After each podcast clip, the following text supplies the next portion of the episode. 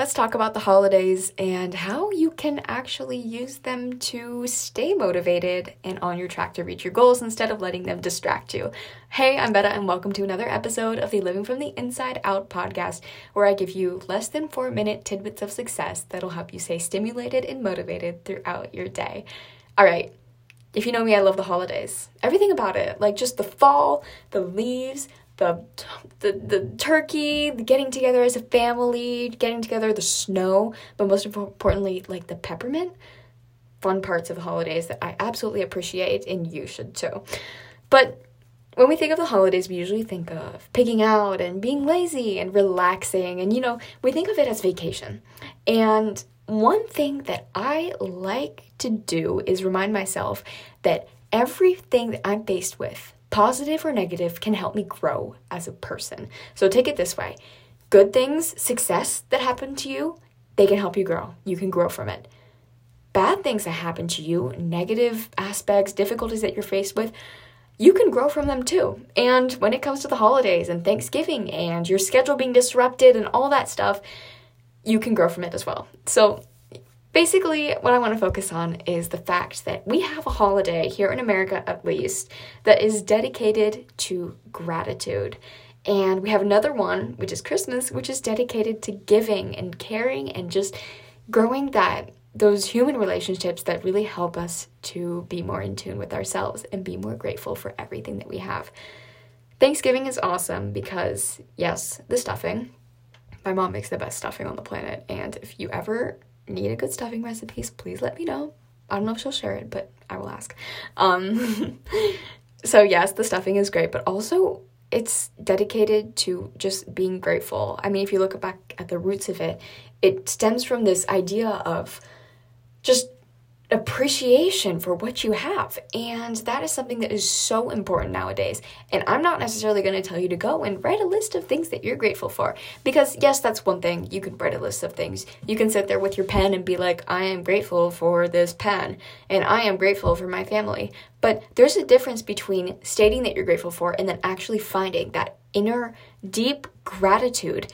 And that's the thing that's going to give you fulfillment, motivation, and true enjoyment of your life. But most importantly, it's going to give you the acceptance of anything that comes your way, both good and bad, because you're all knowing that it's coming from a place for which you are grateful.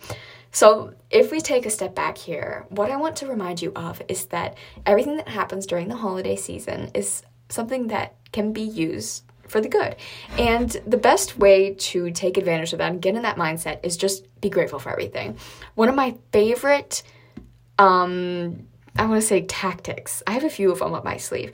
But whenever something bad happens, whether it's my baked oats got burned, which does happen, unfortunately, or uh, I booked the wrong plane flight, or I failed my exam, I like to put my hand in the air and say, Yes, this is the best thing that has ever happened to me.